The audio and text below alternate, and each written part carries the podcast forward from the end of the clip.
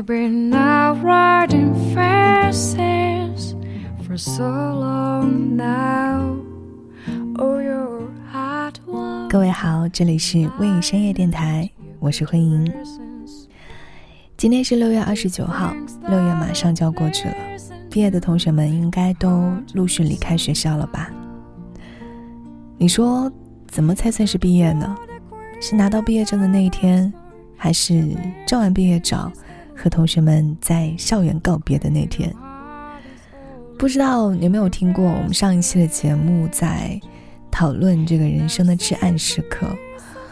我说我在刚毕业的时候，在家人的安排下做了一份非常不喜欢的工作，每天呢就住在家里，也没有钱，吃喝都是花家里的。那个时候我并没有感觉到我是真正的毕业了。真正觉得自己毕业，是从开始经济独立开始的。有一个朋友也说自己的毕业季好像是来晚了一年。大学毕业之后呢，在学校附近租了一个小房间，又备考了一年研究生。考完之后，在出租屋里收拾东西，才觉得自己真的是从这里毕业了。其实，人生有很多毕业时刻，这个六月。或许是你最后一次从学校毕业，但绝不是人生的最后一次毕业。shine. It's hard to tell the nighttime from the day. You're losing.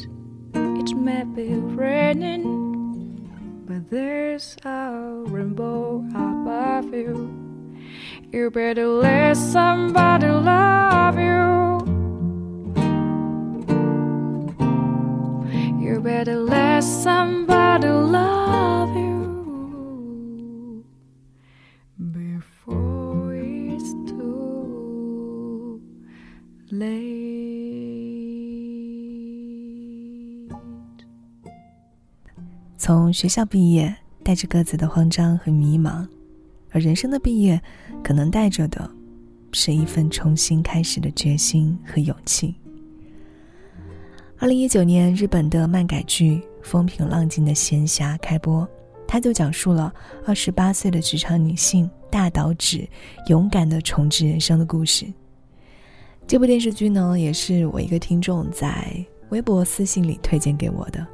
所以大家平时如果说有看到什么好看的电影或者电视剧，或者觉得，呃，写的非常好的书籍，都可以通过微博来私信我，来和我一起分享。这部剧叫做《风平浪静的闲暇》，剧中提到了一个很有趣的概念，叫做阅读空气。它的意思就是察言观色，这个还蛮好理解的哈。这个女主角呢，小芷，她就是一个。过于察言观色的人，他害怕和别人发生不同的意见以及冲突，于是就长久的压抑自己，忽略自己的感受，也就是我们经常说的讨好型人格。比如说，每天一大早把自己的自然卷全部都加成直发，只为从旁人那里博得一点点关注，对她的男友百依百顺，一心想要早点结婚，摆脱现状。面对同事的一丁点儿的举动，就草木皆兵，生怕的不合群，以外界他人对于自己的期待来完成自我的塑造。终于有一天，她在听到男友对自己的真实评价之后，崩溃的晕倒了。醒来之后，她开始反省自己的人生，决定把自己的家具、家电、工作、男友、曾经的一些朋友圈、社交圈全部都抛弃掉。他带着最简单的家当，住进了乡下的破旧的小公寓里。这个就是他人生的一次毕业。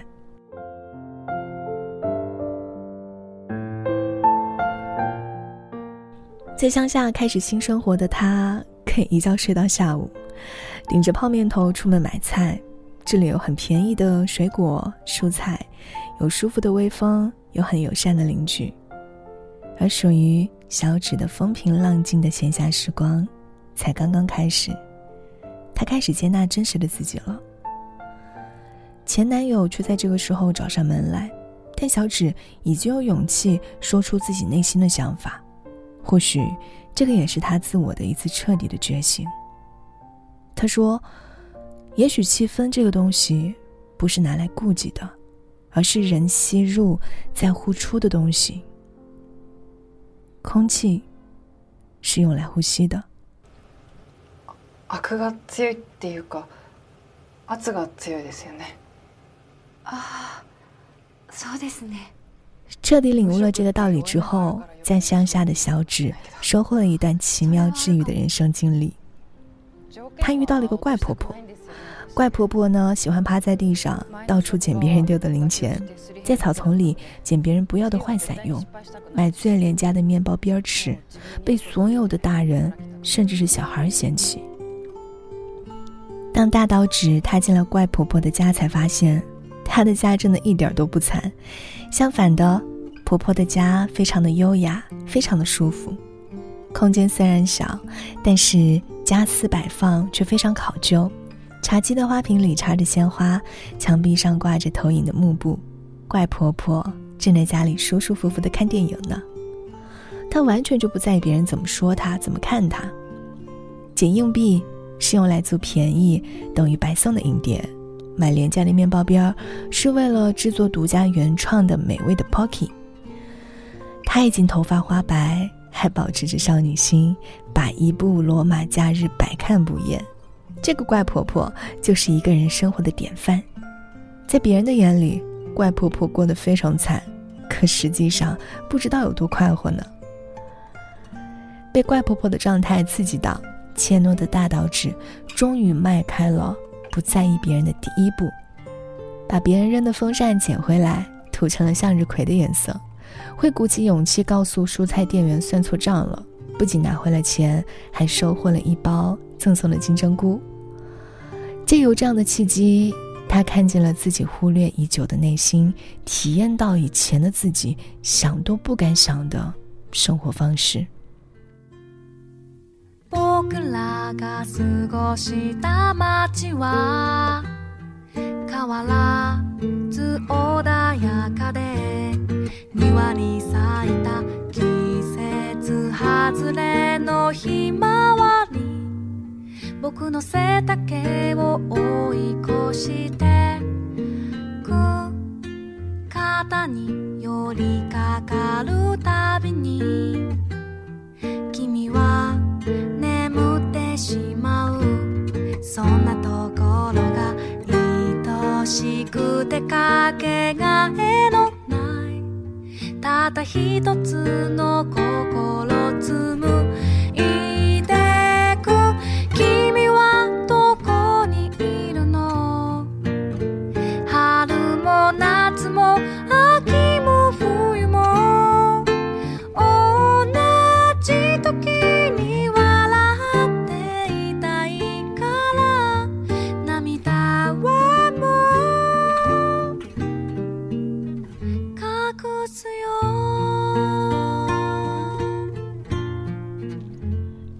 小指人生的这次毕业，从正视自己的内心需求开始，而从一段糟糕的关系中康复，是必不可少的毕业。最近呢，我会在睡前打开一部叫做《若是一个人》的台剧，作为自己的睡前背景乐。对，就是有些人睡觉呢，就是要开着电视哈，开着电视睡觉，要伴着那个电视的声音入眠。听这个剧名就知道大概是一个什么样氛围的故事了。女主角叫做方佳莹，她是一个文字的编辑者，会专门的给杂志撰稿。她不喜欢一个人，做什么事情都需要有人陪着。恋爱之后呢，陪她的那个人自然而然就成了她的男友。牙要一起刷，早餐要一起吃，吃饭睡觉方方面面两个人都要非常同步。出去吃饭呢，也一定要是等她的男朋友来了才会开始开餐，因为她不想让人觉得她自己一个人来吃火锅，感觉这件事情好像很可怜。在交往第三年的某一天，男友却突然提出了分手，原因是我想要过一个人的生活，然后就简单的收拾了自己的东西，搬出了两个人同居的屋子。恢复单身后的方佳莹全身心的投入工作。并且似乎也慢慢习惯了一个人。某一天，他一个人来到店里吃麻辣烫，结果一回头，就撞见了前任。方佳莹假装大方的打招呼，这个时候，前任已经是事业有成，感觉活得非常的光鲜。原本以为自己已经不在乎了，却在这一次的偶遇当中，让佳莹意识到自己完全没有走出去。他甚至在意自己那天的装扮会不会很丑。这个时候，他的潜意识浮现，原来他一直是心存侥幸，觉得万一他还会回来呢。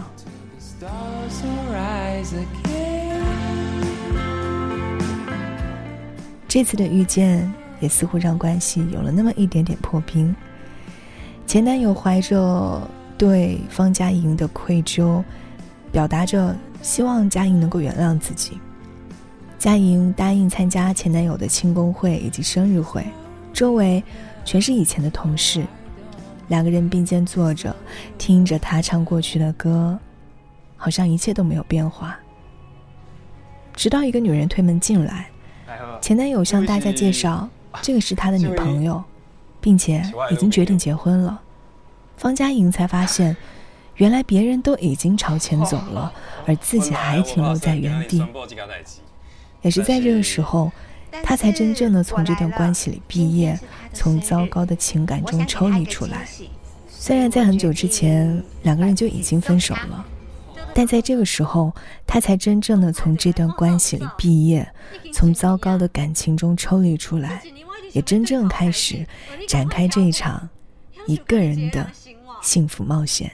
想袂到我还学袂晓，你就讲你要结婚啊？佮邀请我去你的婚礼，我得做一个祝福你、支持你的朋友。啊，毋过你敢有想过我有啥物感觉？你敢有想过这对我来讲有偌困难？寂寞当然有一点，你不在我身边，总是特别。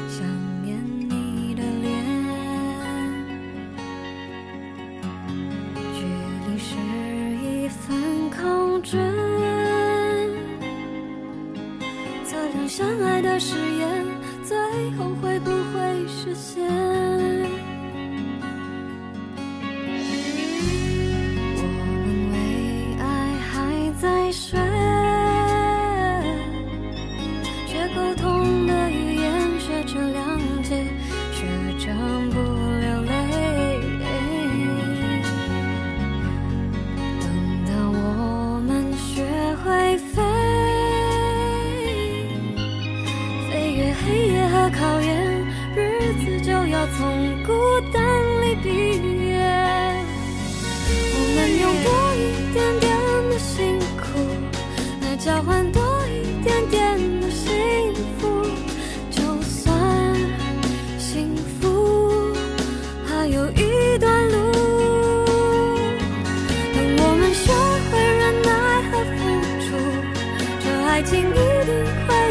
会有长证书。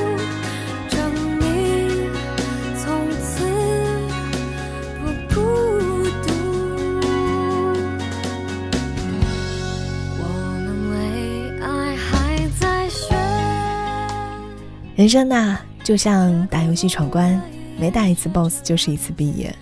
有的人在一个关卡里打了好久好久，打到慌张、迷茫，失去了对自己的耐心。没有关系，毕业生的迷茫呢，没有什么应不应当，也没有哪一份痛苦是无病呻吟的。所以，正值毕业季的你，或者正在人生毕业季的你们，有找到自己的方向吗？有勇敢的？往前迈进吗？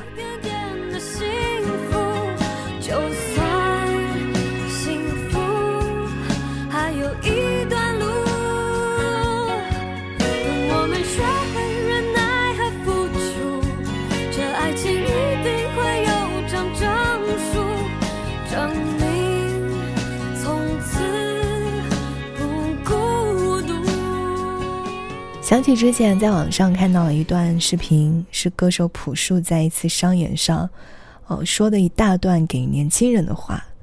他一上来就很害羞，然后吞吞吐吐的表明自己是被主办方逼着给建议啊给年轻人的，自己没有资格冒充长者，真诚的表达了一些自己很私人的感受。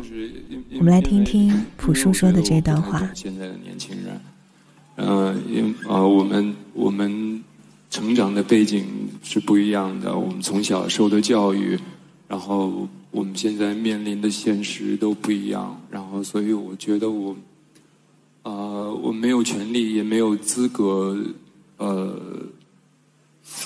就是冒充长者，对嗯，在我的印象里，年轻人应该是狂热的，应该是呃轻浮的，然后眼睛里应该闪烁着那种不靠谱的光芒。嗯对，因为我觉得我我记得我年轻的时候就是这样，然后我觉得这都是合理的，而且我觉得年轻就意味着，呃，我我们愿意为，呃那些不切实际的东西付出任何代价，而且而且付得起。所以所以我在想，如果一代年轻人或者，很多很多很多的年轻人，如果被现实。压得抬不起头来，我觉得，那么我们所有人应该想想到底哪儿出了问题。我我自己是挺愿意分享，呃，分享就是我的一些体验。啊，我记得两三年前，三年前我见过一个一个我拜拜见过一个长者，然后我觉得他是个有智慧的人。呃，我问了他很多问题，都是我自己生活当中的困惑。然后他他给了我，基本上他只给我了一个一个回答。他说：“呃，我有我的答案，但是这个答案只属于我。你应该带着好奇，嗯，带着觉知去寻找你自己的答案。”我愿意分享给大家这个经验，因为我觉得我我。他的这个回答让我我很受用。啊，另另外就是在我这个年纪，我我体验到的是，人生是一场游戏，啊，必须要全力以赴，但是，呃，不用太当真，因为如果当真，那你就输定了。就是比如说我，我觉得我。我就经常太当真了，啊，然后最后最后我想，呃，祝大家拥有一个淋漓尽致的人生，啊，啊，如果 如果你们觉得就是这些都没有用的话，那我就祝你们拥有得到你们想要的一切，而且是永恒。你也曾经追问。然后沉默，渐渐习惯谎言，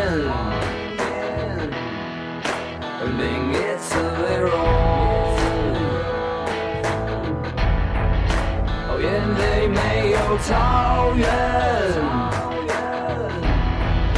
就忘了你是马。卑微的人生，从不曾犯错的无聊的人生，能不能这一轮开你的手？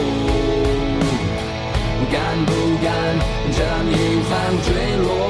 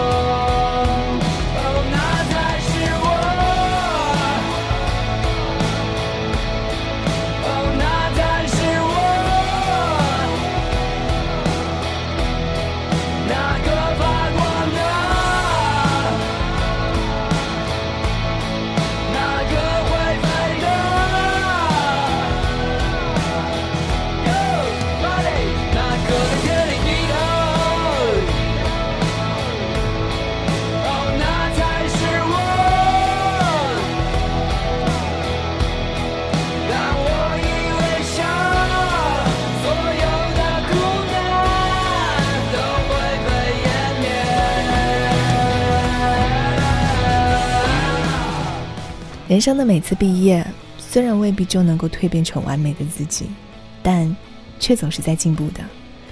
也祝愿呢，我们都能够勇敢一点，并且拥有好运。我是慧莹，祝你今天愉快。